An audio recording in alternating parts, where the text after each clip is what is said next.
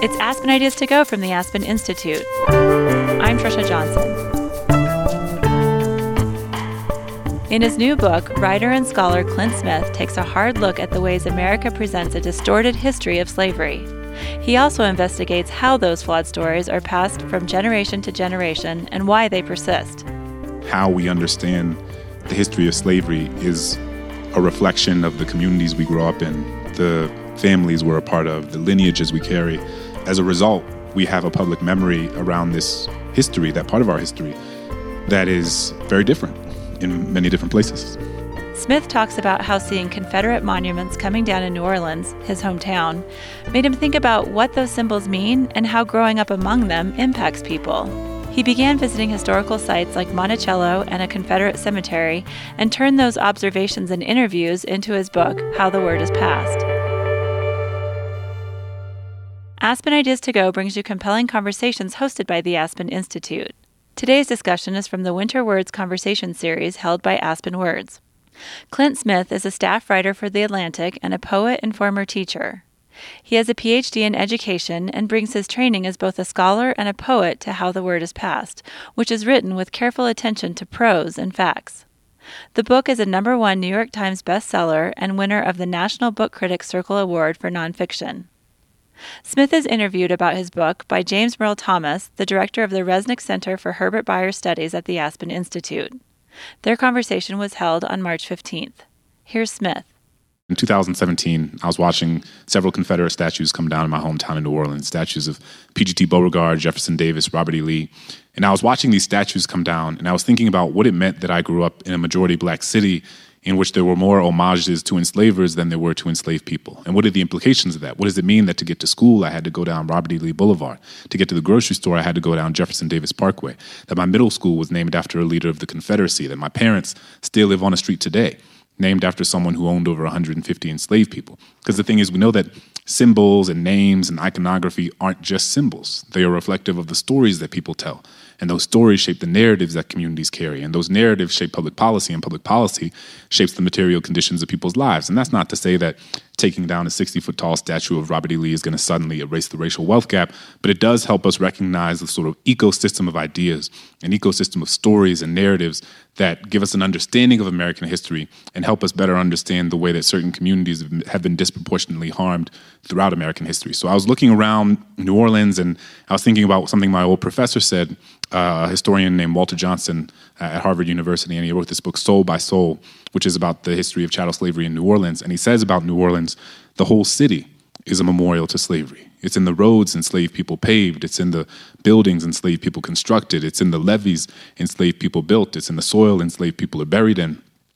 And I started looking around New Orleans and thinking about, well, what are the places or who are the people who are telling this story that isn't the story that I was told growing up. I grew up in New Orleans was once the largest slave market and the most profitable and busiest slave market in the country. And yet my own education around the history of slavery in New Orleans and across the country generally, I came to realize was in no way commensurate with the actual impact and legacy that it has had on this country. And so I started thinking about what it looked like in New Orleans and ultimately sort of broadened it out to think about, well, how does what does this look like in different cities, in different neighborhoods, in different uh, museums, memorials, monuments, and how are they telling the story of slavery? Are they doing it honestly? Are they um, running from it, or are they sort of doing something in between? And it brought me on this four or five year journey uh, in which I traveled to dozens of places across the country uh, and ultimately across the ocean, and then wrote about um, nine of them, uh, if you include the prologue and epilogue. And you know, with with the hope that the different places would represent the sort of heterogeneity of public memory, right? The way that how we understand the history of slavery is a reflection of the communities we grow up in, the families we're a part of, the lineages we carry, um, and that as a result, we have a public memory around this history, that part of our history, that is uh, very different in many different places. I, I love thinking about public memory as a very pointed response to history, right? Mm-hmm. With a capital H. I mean, mm-hmm. it's fraught, I think, in so many ways. And, and one of the, one of the the beautiful sort of continual lessons that one learns through the book is that the history is far from neutral, right? And that it, that it is so sort of impacted with with habits and bias and the way that it is passed, and we'll come to that in a minute. But I want to linger on the sites. You know, it, it, there's this wonderful sort of um, recitation you just gave of uh, the soil, um, um, the levees, et cetera, et cetera, on through the series of sites that you ultimately selected, right? And these range from um, historic plantations that now function as everything from um, historical sites of historical memory to recreation, you know, the, the insanity of, you know, hosting weddings at plantations, to uh, the modern prison system, mm. on and on and on and on. Uh, something you just said, I think, is really fascinating. Um, you said that over the course of several years, you ultimately visited dozens of sites. And in some ways, they kind of comprise a constellation, mm. right, that make up this, this network, this history. Can you talk a little bit about that process? Mm. In other words, I can imagine that it was tempting. I mean, I would imagine it was hard to winnow that down. You know, can you talk a little bit about what what that process looked like as a writer, as a researcher, and then how you thinned that down and said, okay, this stays in, mm. and what didn't, and then as a kind of follow up, what didn't make the cut? Are you willing to share that? Yeah, I mean, there's you know, there's so many. The thing that I loved about a book like this is that it kind of tells the book tells you where it wants to go. So I think you know you write a nonfiction proposal and you have a sample chapter, um, and you have you know you lay out like I'm going to go to these dozen places, um, and then when you start writing it, the book reveals that it has a very different idea of what it wants to be in mind. So, for example, I thought I was going to write a chapter on uh, Civil War battlefields. I was going to write a chapter on the siege, the battlefield upon which the, the siege of Petersburg toward the end of the Civil War took place. So I went to Petersburg, Virginia, and I went to the national uh, the national park where they have that um, history documented. I was talking to a national park ranger, and we were having a conversation. I was telling him about this project, and he was like, "Oh, you should really go um, to this Confederate cemetery down the road." In my personal capacity, there is no context in which I would go just spend the day at a Confederate cemetery. Um, as a writer, it felt I felt compelled to go see what this was all about, and so I went to the Confederate cemetery. Um, and for those who who've read the book, it's the Blandford Cemetery, and got this tour, this sort of bizarre tour um, about the the chapel that was at the center of the cemetery, and he was having conversations. He was talking about the these there were these beautiful, incredible stained glass windows that were in the chapel that sat on the uh, the land of the at the center of the cemetery, and this is land where the remains of thirty thousand Confederate soldiers are buried. It's one of the largest Confederate cemeteries in the country, and he didn't say the word Confederacy or Confederates once, and it was so strange to me because it was clear that this place was created as an homage to the fallen soldiers of the Confederacy. I mean, it literally says it on the windows. But he talked about everything else except that. And so then I went into the visiting room uh, to, or the, the sort of visiting center after the tour, and the woman who's the director was, you know, I was, we were having conversations. I was trying to get a sense of like, why aren't we talking about the thing that is most central to this space? And on the on the desk was a flyer for a Sons of Confederate Veterans Memorial Day event. Um, and I, I looked down and I saw it, and she like immediately put her hand over it. She slammed her hand down on the counter and she tried to flip it over and she was like, "I don't know, I, I don't know what that's about." And I was like, "You the you're the director. How did what are this, you talking how about? How did this get here? How, how did this get here?" And she it was it was, and so in that moment I was like, again in my personal capacity. I would never be inclined to go say, well, I have to go spend the day with the Sons of Confederate Veterans and like see what that's about. But as a writer, as a journalist, it was clear that that's where the story was pulling me. And so then I with the permission of my wife, um, I went to spend the day with the Sons of Confederate Veterans, um, and and it was, I mean, and that chapter ended up being for me is I can't imagine the book without it, right? I can't. I mean, part of what I learned when I went to Blandford was the way that the contemporary, the, the lost cause sort of manifests itself in a contemporary way, right? Where for so many people, history is not about primary source documents or empirical evidence. It is a story that they are told. And it's a story that they tell. It's an heirloom that's passed down across generations. It's something where loyalty takes precedence over truth. And having conversations with these different people who were members of the Sons of Confederate Veterans, members of the United Daughters of the Confederacy, and gaining a deeper insight into how, for them, this is the story of the lost cause, the story of how the Civil War was not about slavery, but was in fact about you know, is the war of northern aggression. It was about protecting Southern culture, protecting Southern land, protecting their families. Is a reflection of stories that they have been told by their parents and their grandfathers and their grandmothers, and it's the same stories that they tell. Uh, and so it's it's difficult for them to sort of uh, pull themselves or untether themselves from these stories because the stories are so central to their understandings of themselves. That's and in a lot of ways that's the inverse of the this sort of uh, affirmational way when you say how the word is passed, mm. right? And I want to get into to word and passage in yeah. a minute, but there's another word you just tossed in there that I think is worthy. I want to unpack it for a minute, and that was you just mentioned kind of empirical evidence, and um, for those. Uh, if you know, forgive me for those who haven't read the book yet, and I no spoilers or anything. Uh, but I would I would put forward that in addition to your own authorial voice, it seems like there are really two there are two kind of leitmotifs, like two voices. Um, and maybe it's another way to say that is that you have to kind of wear two different hats. Mm. And one, in a, I, I loved when we were talking earlier about in a, your engagement with the fields of education and sociology um, and thinking about the social sciences. It seems like part of the book you really need to wear the hat of a cultural anthropologist. And those voices come out in the interactions right? In the the you you can't make this up. I mean that's where the the, the power of some of that nonfiction comes from. The other leitmotif though um, is precisely in what we might call the historical record and in the evidentiary. And i'm thinking specifically of the slave narrative project mm-hmm. and the fwp mm-hmm. and this moment in the 1930s when, as a part of the WPA, uh, narratives were recorded in a kind of ethnographic way, mm. and could th- that to me just bowled me over. Mm. Like not only as a researcher, but then as someone who really loves prose. Mm. Um, describe for us, kind of unpack that a little bit. Maybe for the sake of this audience, like give the, the the Wikipedia on what that project even was. The Federal Writers. Yeah, and like how that came to be an important voice and then i think really importantly it's not like you just take it for what it is mm. because it's a it's a complex yeah.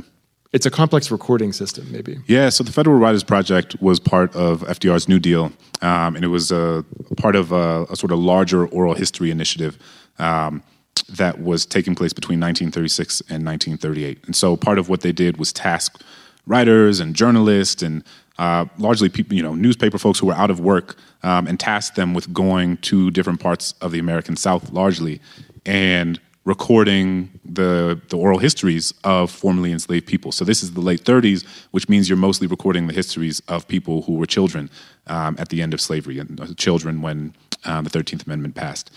And so these it's a really remarkable and, and historically underutilized resource. And it's you know there's 2,300 interviews.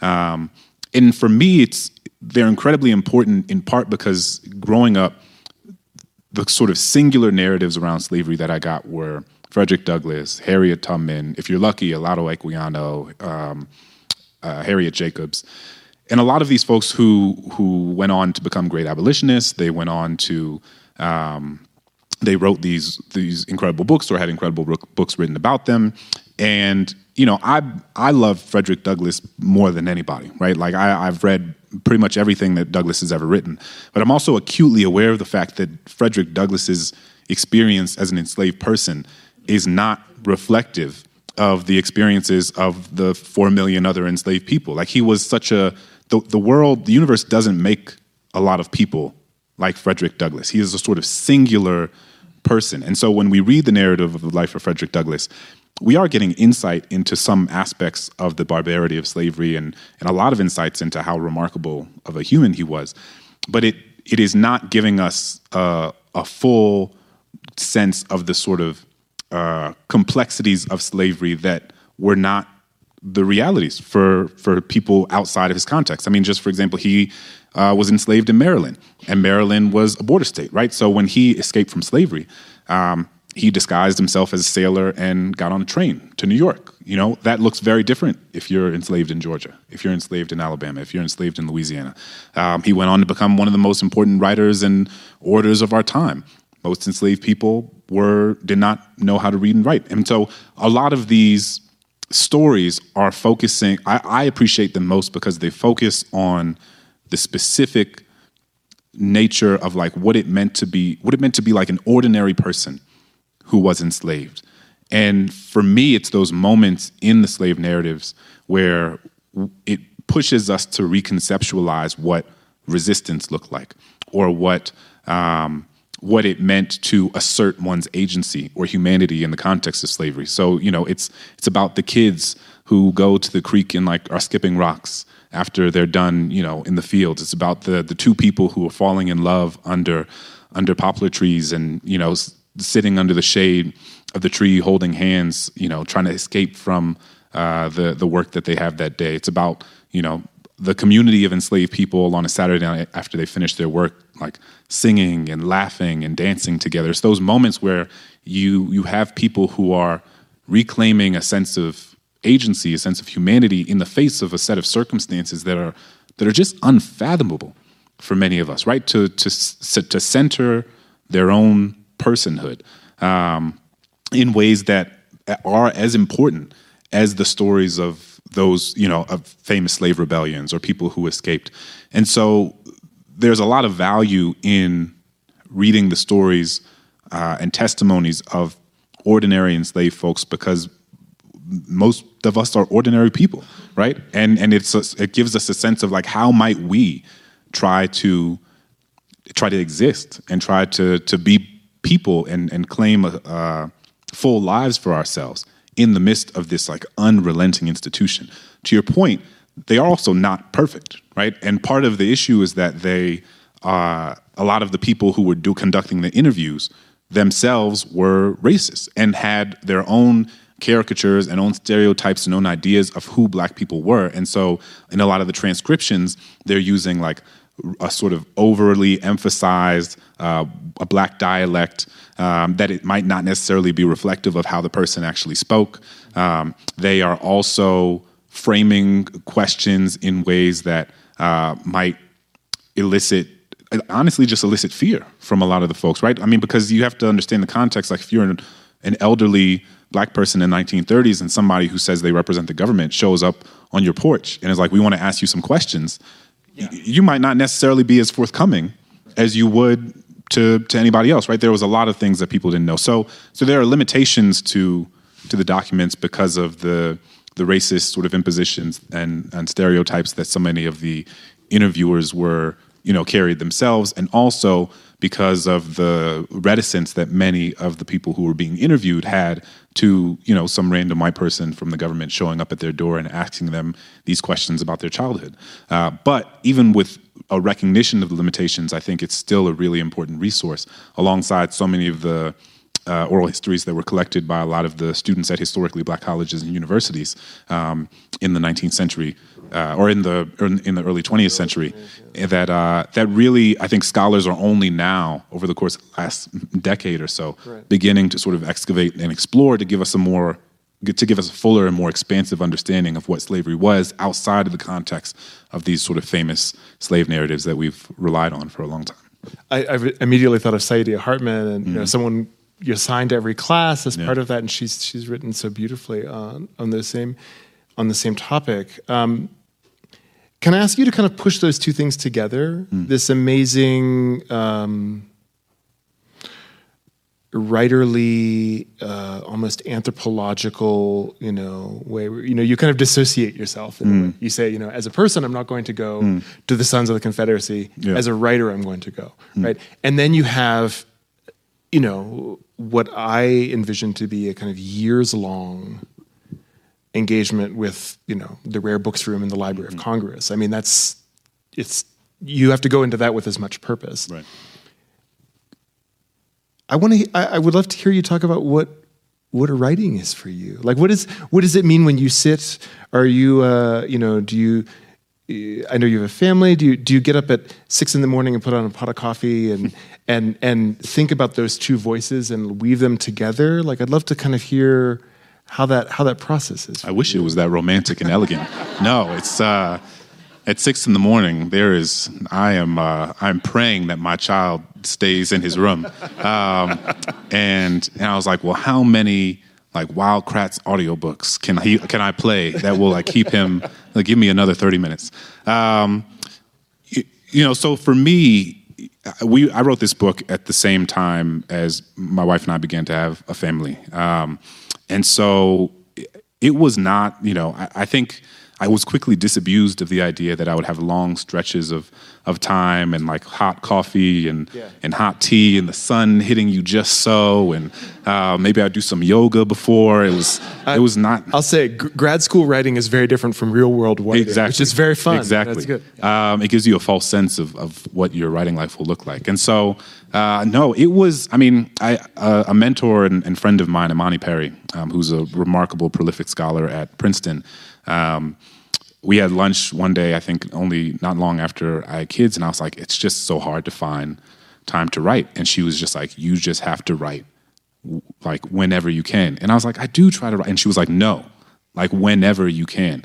How like that? You do you? So basically, I started bringing um, a laptop with me everywhere. And so if my kid, if we're driving along, you know, I pick my kids up from uh, camp or from school or from wherever, and they, or if we're like leaving the zoo and they fall asleep in the back of the car, then we're pulling over to a Starbucks. And I'm seeing how close I can get to the Wi-Fi at the Starbucks and I'm like sitting there. And so like you get 20 minutes there, you get 20 minutes during episodes of Daniel Tiger, you get an hour during nap time, you get you know a lot. There are photos where my my uh, youngest uh, baby girl is like um, I forgot what the wrap is called, but like the the wrap that you put around your oh, one of the, your, one of those Bjorns, the Bjorns in it, and I'm just like, I mean, this was my disposition for like, this. is just how I moved for like two years. I just was kind of kind of bouncing around like this because that's the only way they would fall asleep, and I I would just create a standing desk kind of wherever I could, and I was just pile a bunch of books. If, if she fell asleep on my chest, I was like, this is where we're working today,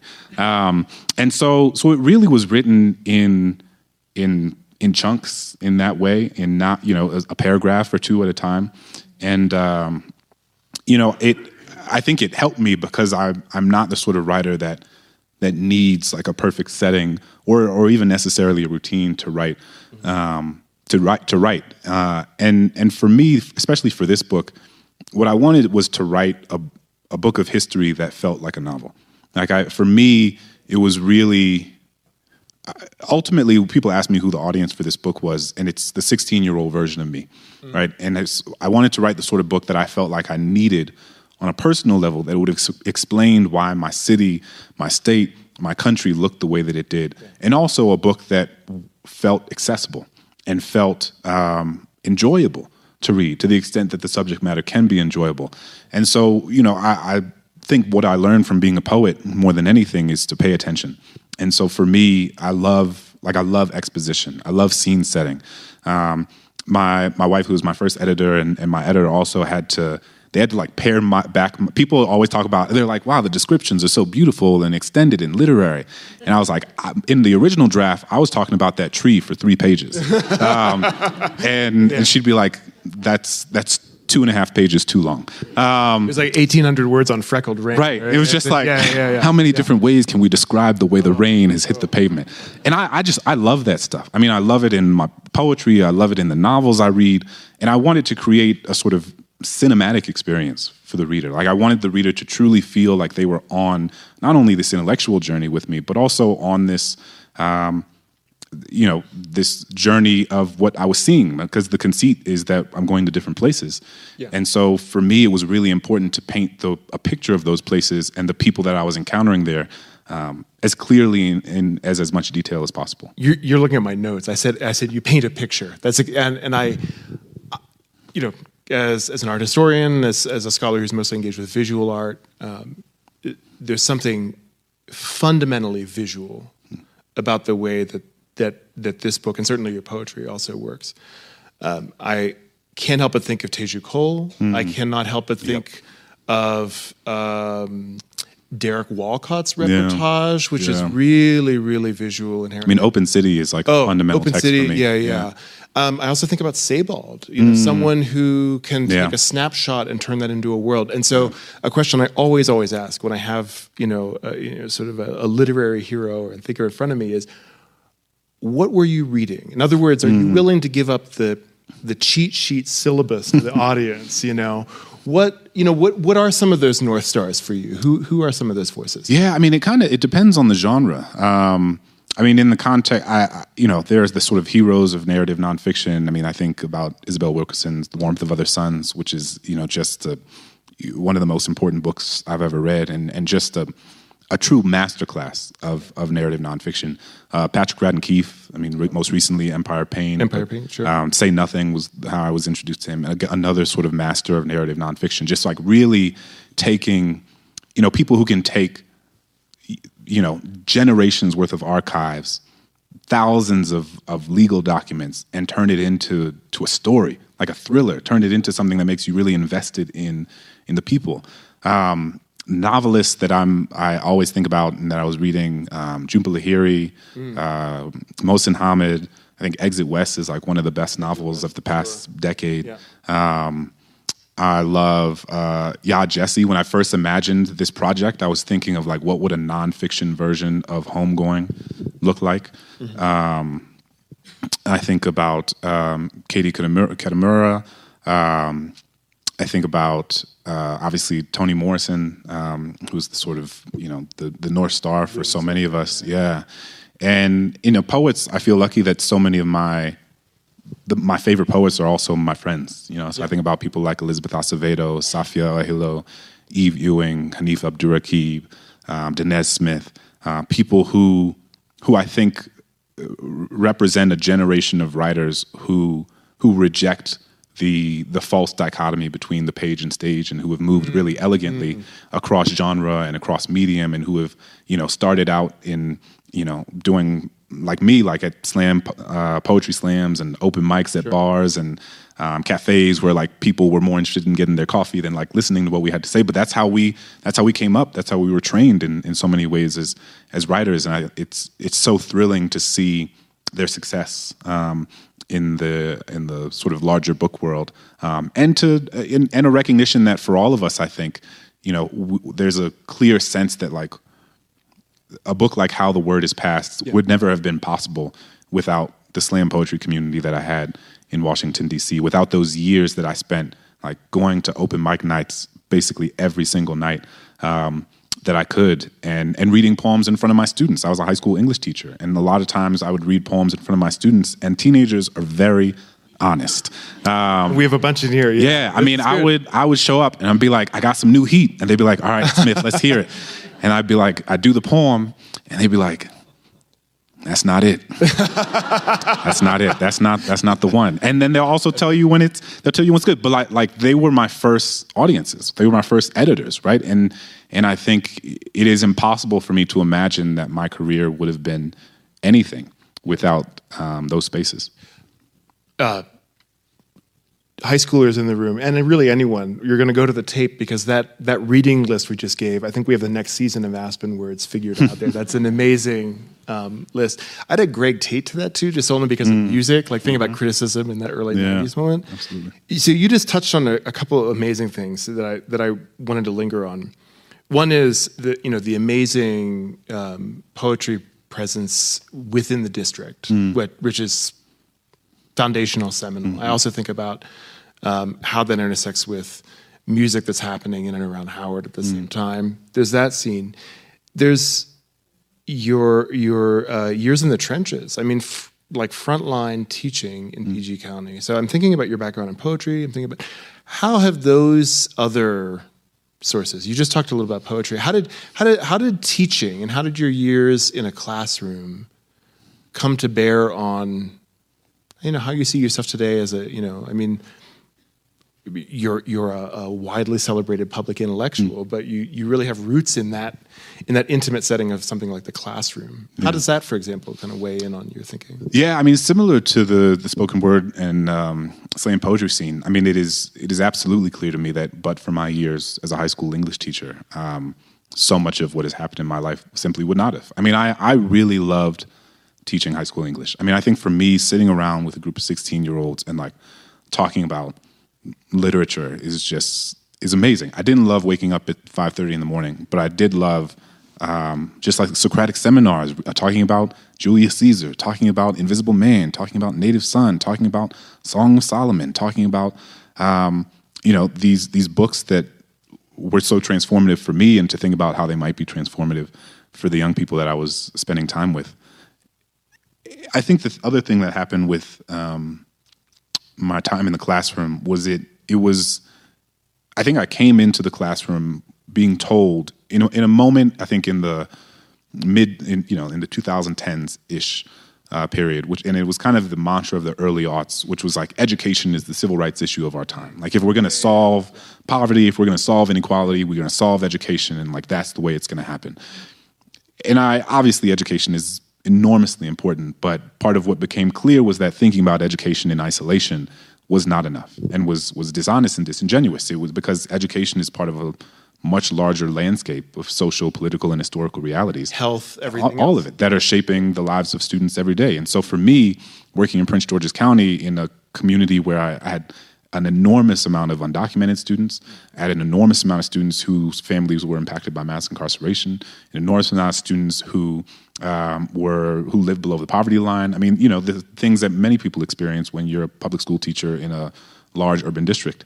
Um, and I just became increasingly interested in trying to understand the sort of larger socio-historical forces that created the conditions that my students were living in in the first place, right? And so I spent more time reading about the history of housing segregation in that area. I spent more time thinking about the specific immigration policies that were enforced in this space. I think about the history of, um, you know, the uh, mass incarceration and the and the war on drugs and the war on crime and on, both on a local level but also on a national level. And so I, as I began thinking more about these things, I, I was kind of like, I wish I had more time and space to understand why my students' lives look the way that they do when they leave this classroom, right? Like, I mean, and and part of it was that I saw within my students something that I experienced in my younger self, which was this internalization of the idea that there is a sort of that the conditions of the world are static, right? Or that there is something. Um, part of the insidiousness of white supremacy is that it inundates you with information constantly about all the things that are wrong with your community, or all the things that are wrong with your city, all the things that are wrong with your race. And and for so much of my childhood, I felt like I didn't have the language, I didn't have the toolkit, I didn't have the framework, the understanding with which to push back against so much of the cultural pathology and social pathology that I was inundated with. And so what happens is that you begin the the worst version of it is that you begin to internalize some of the messages that the world tells you about yourself or that the world tells you about people who look like you. And I saw that happening with many of my students. I saw, you know, I remember always a moment where there was a uh, one of, a student at our school was killed in a drive-by shooting, and there was an enormous sense of grief and loss, but also this unsettling sense of like inevitability. And I remember my students being like, this is, you know, not all of them, but some of them being like, this is just what happens here, Mr. Smith. Like, this is just what people do. And I saw in that moment a recognition of the things that I had been, I had once believed because of the way of because of the messages that I had been inundated with as a kid growing up in New Orleans, a city that was, you know, I was told is the murder capital of the country. It's the, you know, incarcerates more people per capita than China, Iran, and Russia. It's the the public housing projects are representative of the sort of cultural decay of the black community, all of these things. And again, it's like, well, it's so, I, I just became increasingly clear to me how important it was to both understand the larger set of forces that created the conditions of this community in the first place, both so that I could understand it for myself, but also more effectively communicate it to my students. I think all the time in this James Baldwin essay in 1964 called A Talk to Teachers.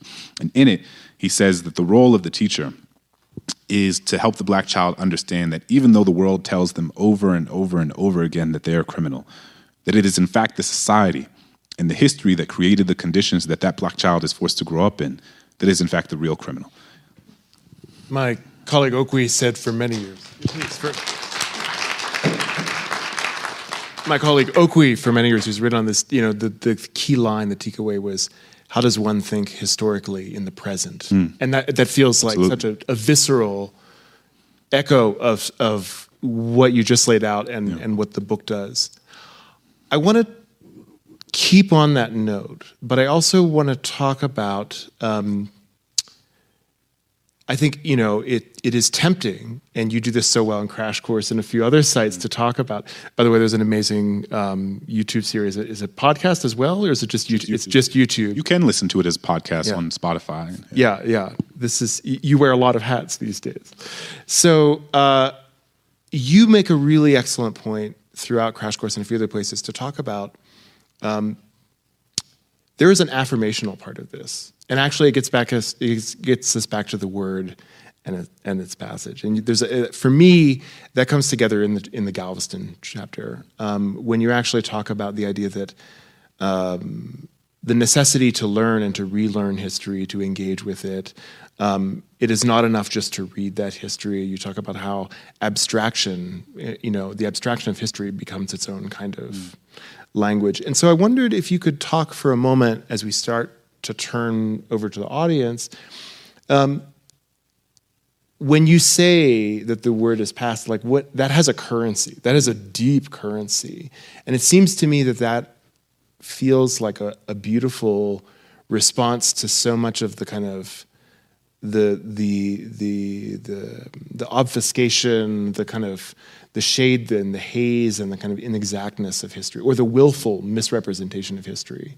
Um, and then I think it has as much to do with learning mm. and the way that that's kind of transmitted in a different way than we're thinking about. I was wondering if you could kind of reflect on that for a minute. I guess for me, when you know the so the title comes from uh, a quote from one of the descendants at Monticello, um, and so Monticello, you know, Jefferson took copious notes, has like, you know, took notes on basically every transaction, every uh, has a wide, you know, thousands and thousands of letters um, that Jefferson scholars have access to. Um, but so there's a lot that we are able to understand Jefferson from from the archives. Um, but the only way to get a sense of the experience of the hundreds of enslaved people who once lived at Monticello was through oral histories and oral testimonies. And one of the descendants of the families uh, of a family who was enslaved at Monticello is was explaining this to one of the public historians at at Monticello and said, "This is how the word is passed down." Which is to say, like he got a story from his grandmother, who got a story from his her grandfather, who got a story from her ancestors, and it goes on and on. And that's that is how you know, in the context of an institution in which Black people were prevented from having access to, um, you know, the ability to learn to read and write. That is how people uh, told stories, and that's how traditions and lineages and um, narratives about about communities in our lives were were passed down. And so for me, you know, the title is an attempt to capture both the sense of oral history and how it is transmitted across generations, also how it is transmitted specifically at these historical sites, right? Like the the it, its book is in so many ways an homage to to docents and to tour guides and to public historians who are telling these stories in all of these spaces. You know, I I, I have so much admiration for the docent, you know, people like David at Monticello and Yvonne at Whitney Plantation and Norris with Angola and Yvonne uh, and um, Demarius in New York and all of these folks who who really have mastered an ability to sort of both meet people where they are without compromising the honesty or rigor of the the history that they're presenting. There's a sort of there's a both and in this. There's like an extension of grace and generosity, which is to say, like when you show up at Monticello, David is not going to judge you for what you don't know. But there is also the expectation of, of accountability and responsibility, which is that when you're presented with this information, that might be difficult, that might be jarring, that might run counters to so much of the information and so many of the stories that you've been to- otherwise told your entire life, there's the expectation that you're going to hold that and sit with that. And they do both so well and i think that's what i tried to model the sensibilities of the book after was the sort of recognition that like i, I am writing this book because i recognized for myself that i didn't understand the history of slavery in a way that was commensurate with its impact and legacy. And so far from this being a polemic or far from this being a didactic text this is me saying i'm going to go on this journey. I hope you reader will come along this journey with me. Um, and and you know, which is different than I think a book that's attempting to say like this is something, you know, these are things you should have known your entire life. Um, because what I'm doing is is learning so much at each of these places, and I try to sort of model that in many ways as like the protagonist, so to speak, of of the text. Um, and and you know how the word is passed is is talking about um, just the to your point uh, earlier, like that it's it's passed down in so many different ways, right? What it looks like, how the story is passed at um, Goree Island is different than how it's passed at Blandford, which is different than how it's passed at Monticello, and and all of those are part of our history. That we or how it's passed in a seminar versus a barbecue exactly. versus um, yeah. a, a, a, government ethnographic recording. It's, yeah. uh, there, there's, I think there's this, there's something really elegiac and and generous in in the way that you you emphasize and draw out how sometimes it's it's actually the smallest voices that really matter in, in the in the transmission of that. Um, thank you so much for sharing that um, with all of us. I'm going to turn now to uh, to both our our live studio audience and our audience who's joining us online for questions. Uh, as a reminder, please come up to the microphones here, and for those of you who are joining us online, uh, please use either the, the, chat or the Q and A options, um, and then uh, our associates can pass them along.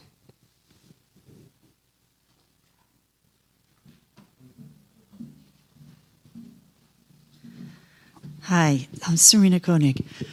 Um, I was wondering if you could talk just a little bit about the Angola prison and the gift shop. I know you gave an interview for a couple of the Harvard newsletters, and I was very shocked. And I went online, and it, there's just no horror about it. There's a yeah. Yelp page about the the gift shop. Yeah. I mean, can you talk about if you were just about your outrage and about whether they're going to change and update that horrific situation? Yeah, I mean, I could have written an entire book just about Angola. I mean, so for context, for folks who aren't familiar, Angola is a prison in Louisiana. It's the largest maximum security prison in the country. It's 18,000 acres wide, bigger than the island of Manhattan. It's a place where 75% of the people held there are black men. Over 70% of them are serving life sentences, and it is built on top of a former plantation.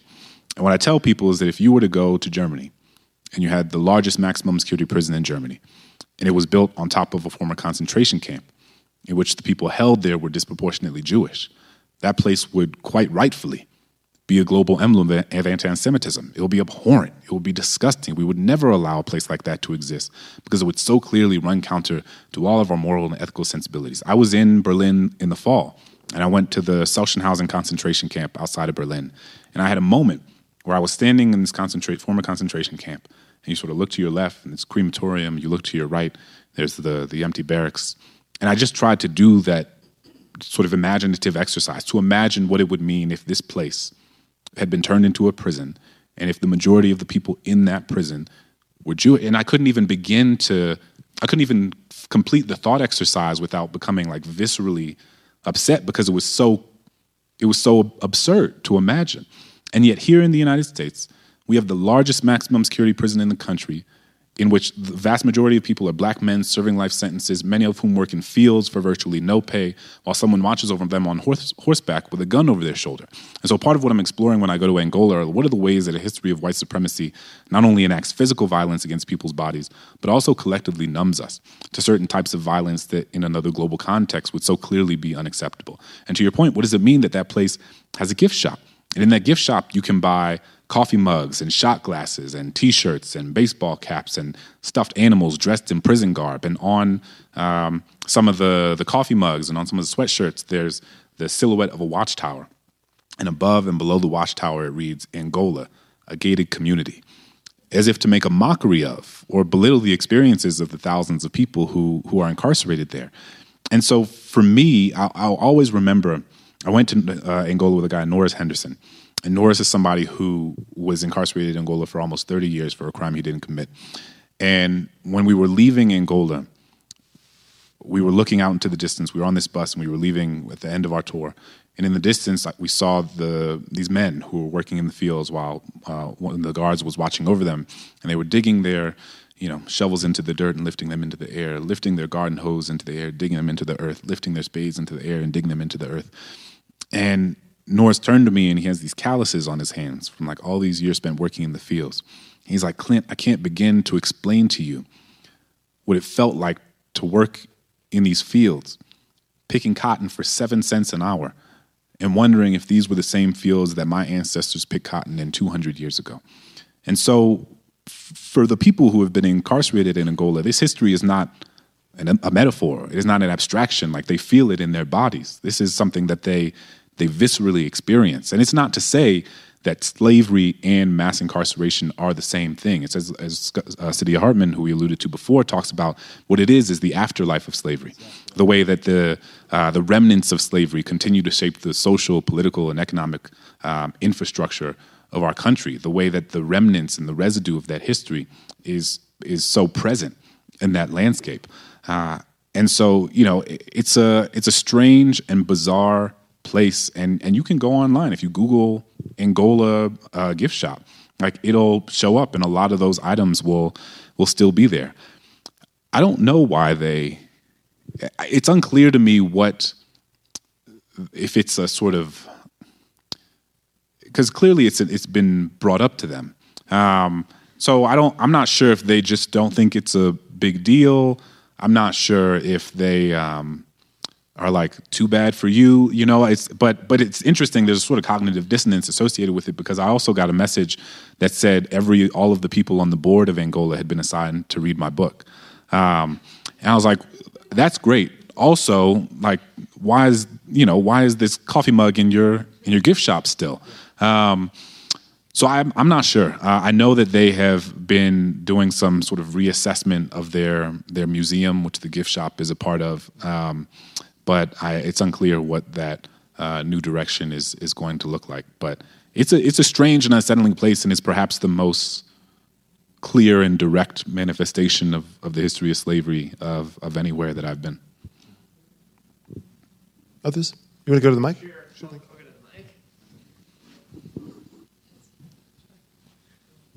So, uh, my name is Robert Holton. Uh, I'm a student with the Aspen High School.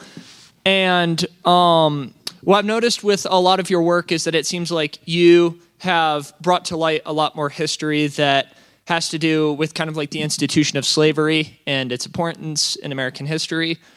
And one of the things I've noticed, and you've also said that, you know, there was kind of this narrative pushed when you were a kid in school that, you know, that there wasn't really a lot of talk about how the institution of slavery had a lot of negative externalities and negative consequences in Amer- American society. And what I was wondering is, I kind of noticed my sophomore year in US history that it kind of seems like it may have gone the other way, where not necessarily that there was an overemphasis on the faults of American history, just that, or an exaggeration, kind of just more so that it seems like we were learning more about the faults of American history than the triumphs of American history. Like, you know, that America is a country of oppression and that America is a country of racism and sexism and income inequality and stuff like that. But do you think that as a as like a very important member in the historic society of America, would you say that it's important to have education in public schools where I, have noticed it seems like across a theme across public schools in America is that's the same way that there's focusing more on the faults of American society, would you say that there needs to be a balance of learning about America's triumphs and America's faults? You know, not so much an emphasis, an exaggeration like the 1776 project, but you know, to that end, not a an over exaggeration to the other end, like the 1619 project. What what would you say? I appreciate the question. I think that for me, uh, part of what we're experiencing is that for hundreds of years, a story about America has been told that has been singularly triumphant and has not accounted for who has that triumph come at the expense of. And so I think about Jeff. Part of the reason I started the book with Monticello is because I think Jefferson, in so many ways, is a great um, sort of personification of the larger American project, which is to say, America is a place that has provided unparalleled, unimaginable opportunities for millions of people across generations in ways that their ancestors could have never imagined. It has also done so at the direct expense of millions and millions of other people who have been intergenerationally subjugated and oppressed. And both of those things are the story of America. It's not one over here and one over there, it's that they are both deeply entangled in one another. And so Jefferson is someone, when we think about Jefferson, he is someone who wrote one of the most important documents in the history of the Western world, and also someone who enslaved over 600 people over the course of his lifetime, including four of his own children. He is someone who wrote in one document that all men are created equal, and wrote in another document that black people are inferior to whites in both endowments of body and mind. Said the slave was incapable of love, the slave was incapable of possessing or sustaining complex emotion. What about Phillis Wheatley, who's the first published African American poet in the history of this country? That her work, he said that her work was, quote, below the dignity of criticism, that it wasn't even worth engaging with because he didn't believe that black people had the emotional capacity with which to create art. He said that love is the oestrum of the poet, which is to say that in order to create art, in order to create poetry, one has to experience the sort of emotional texture of love, and he didn't believe that black people had the ability to do so, so black people thus couldn't create art.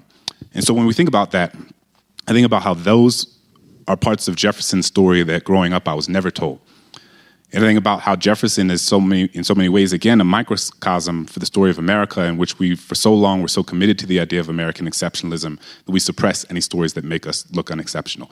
So for me, it's not about balance necessarily as much as it's about honesty right? Like, I don't know what it means to have an honest conversation about who Thomas Jefferson was if we're not going to acknowledge that Jefferson the scholar, Jefferson the statesman, Jefferson the president, Jefferson the governor, Jefferson the uh, philosopher, is inextricably linked to. And those parts of his identity are only made possible because of the fact that he owned hundreds of enslaved people who made those other parts of his life possible. So I think for me, it's not a matter of like, are we telling a triumphant story of America or are we telling a story about uh, the, the multitude of America's sins?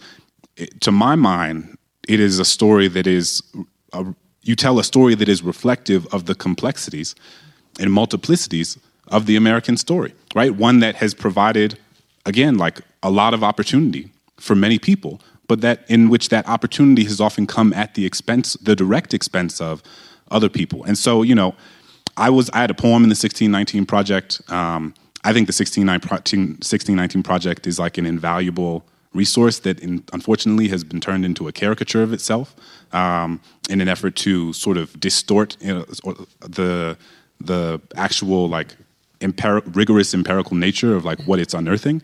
And so you know i i think what we're experiencing right now is that people are attempting to tell a fuller more honest more complicated more nuanced story of america. And that can be hard and unsettling for a lot of people to hear because it doesn't line up with the story that they grew up with.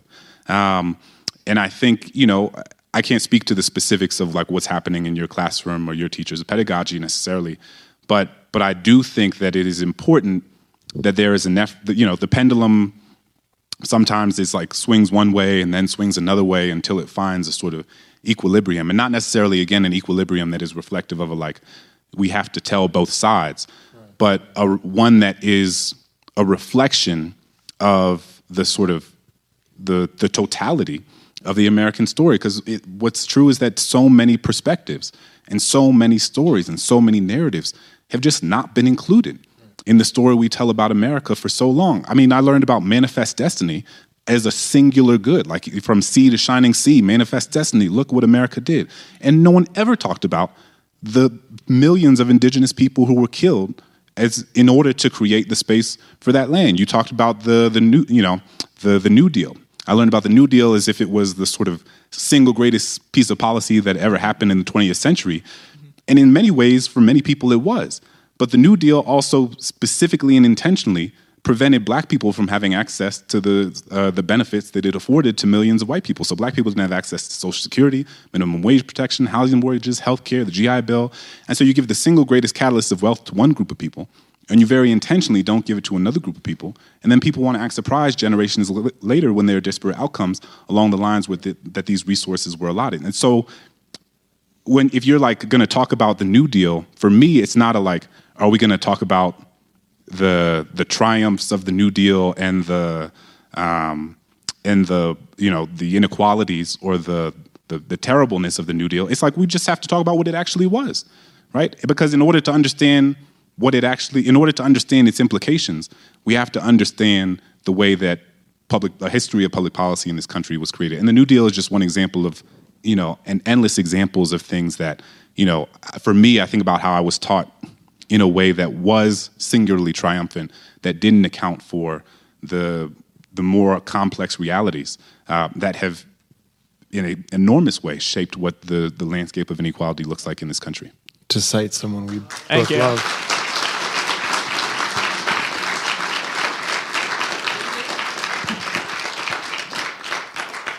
to cite someone both admire, um, how, how does one? How do you hold both things in your hands at the same time? Right? Absolutely. Yeah. Is there? Do we have a uh, question? Yep, we have one more from the live stream audience. Oh, wonderful. Um, so, when you were reaching out to interview people, did you come across anyone who was defensive, and how did you put them at ease to talk with you?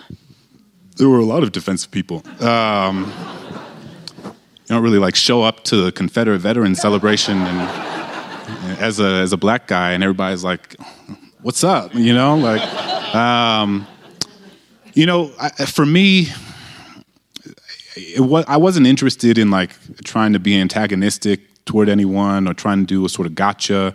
Um, I was just curious, right? And I approached every person that I met with a with a genuine sense of curiosity um, and a genuine desire to understand what they believed, right? So if I had gone to the Sons of Confederate Veterans event and tried to do a sort of like, you know, daily show gotcha, like just try to make people look look silly, um, or like, you know, I'm they're standing there saying the, you know, slavery, you know, slavery had nothing to do with the uh, with the Civil War. And if I'm just going to stand there and be like, well, in the Declarations of Confederate Secession in 1861, Mississippi said, it's that's not the kind of dialogue I was interested in creating. If I wanted somebody to tell me the truth, then I had to create a space in which they felt like they could be honest and that they weren't going to be attacked. And and I wasn't interested in in attacking them. Even in the book, it's like part of what I try to do is step back myself and let their their claims sit alongside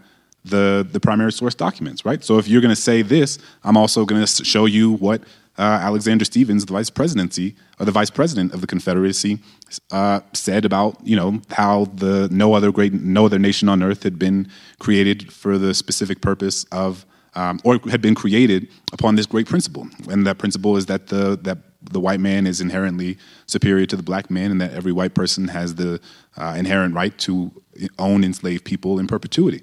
Um, or that in 1861, as I mentioned, in the Declaration's Confederate Secession, a state like Mississippi says, Our position is thoroughly identified with the institution of slavery, the greatest material interest in the world. Right? So they were not vague about why they were seceding from the Union about why and why the war would be fought. They were quite, quite clear about it. But and this kind of goes back to you know what we were saying before. But for many people, history is not about the primary source documents or empirical evidence. It's about a story that they're told and a story that they want to hold on to, and you know a, a, desire to a recognition that the histories that they carry are inextricably linked to the relationships they have with people they love and communities they value and communities that create you know that served as the catalyst to the to the people they are. Um, so you know, I I just approached it with the the the curiosity that is I think genuine to to who I am as a person, um, and you know, I I also did not operate as if I was a, a neutral party necessarily, right? I it was quite clear about where I stood on on many of these issues, but I think that what I tried to do was share that in a way that was not necessarily again antagonistic but but honest you know so when i'm standing uh, with these sons confederate veterans at Blandford you know and they're telling me what this land means to them and how important it is to them i'm honest and i say you know it's so fascinating to hear you say that because for me when i stand here all i think about are people who fought a war to keep my ancestors enslaved and i don't know that those are conversations that they've you know encountered before or if they've you know been been challenged or or had those sorts of perspectives um, uh, presented to them. But you know, I, I tried to be honest. I tried to be curious, and I tried to extend the sort of generosity to someone that I would hope would be extended to me. Do we have? Is there one more question? You're just yeah, holding guard. question, yes. If if it's succinct, we'll jump right in. Sure.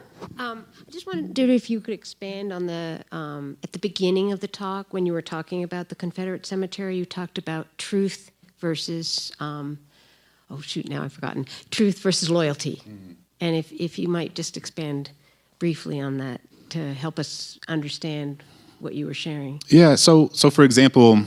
Um, Jeff is a guy who I had a conversation with when I was at the Blandford Cemetery. And when I was to, talking to Jeff, Jeff was telling me about how when he was a kid, his grandfather used to bring him to the cemetery and they would sit at this gazebo at the center of the cemetery, this beautiful, enormous white gazebo.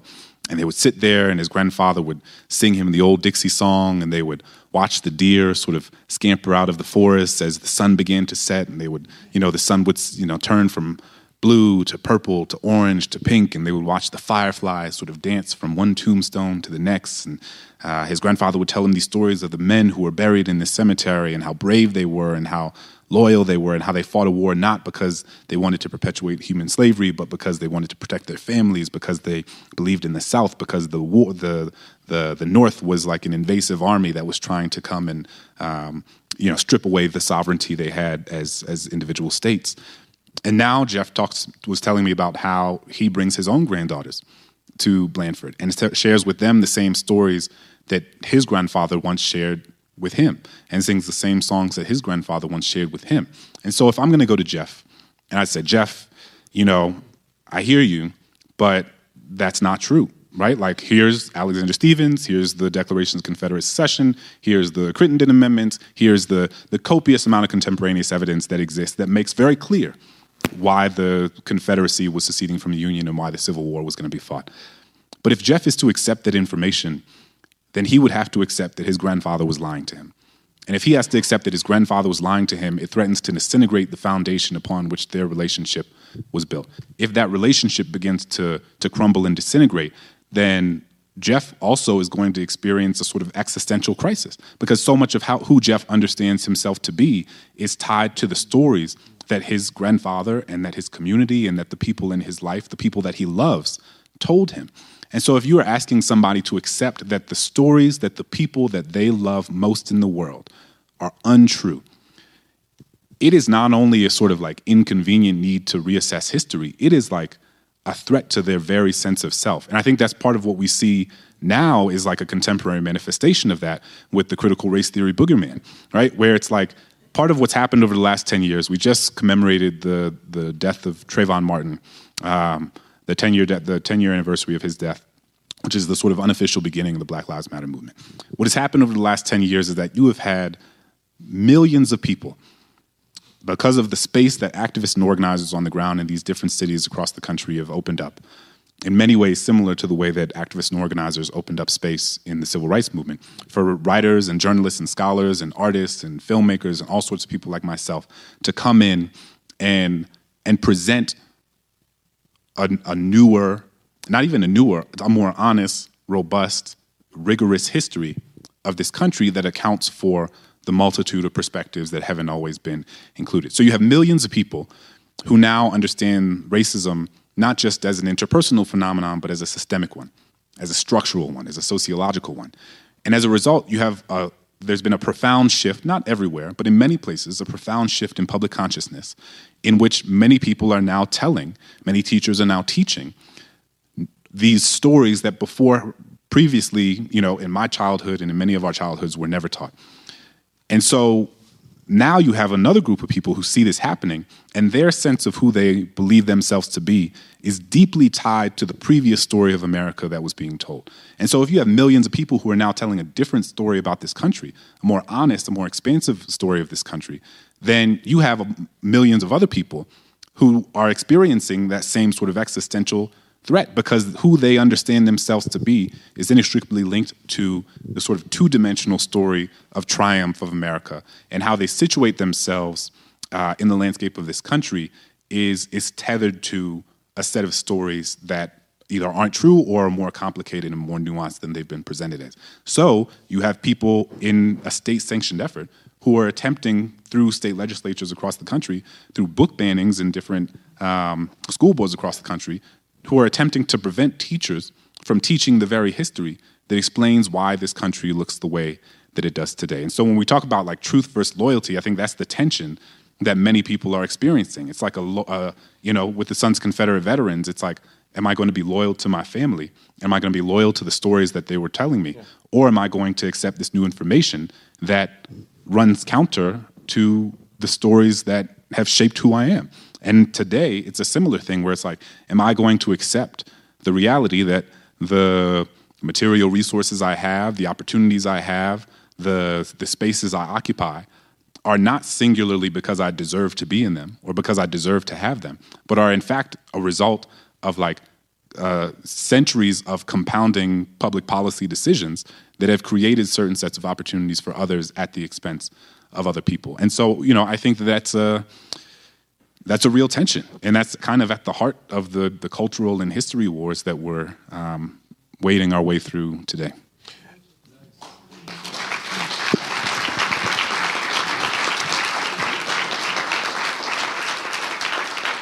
Uh, that's a wonderful note to sort of put a put a bow on all of this, and to say that in in in truly eloquent prose, and with so much grace with all of your subjects and interlocutors, your book, I think, speaks to exactly to the the precarity and the humanity of precisely that kind of negotiation. And it feels as much a call to arms, right? It's it's a call to action um, for honoring exactly that kind of word. So, Clint Smith, thank you so very much. Please join me. Thank you. Thank you all. Thank you for coming back to Aspen.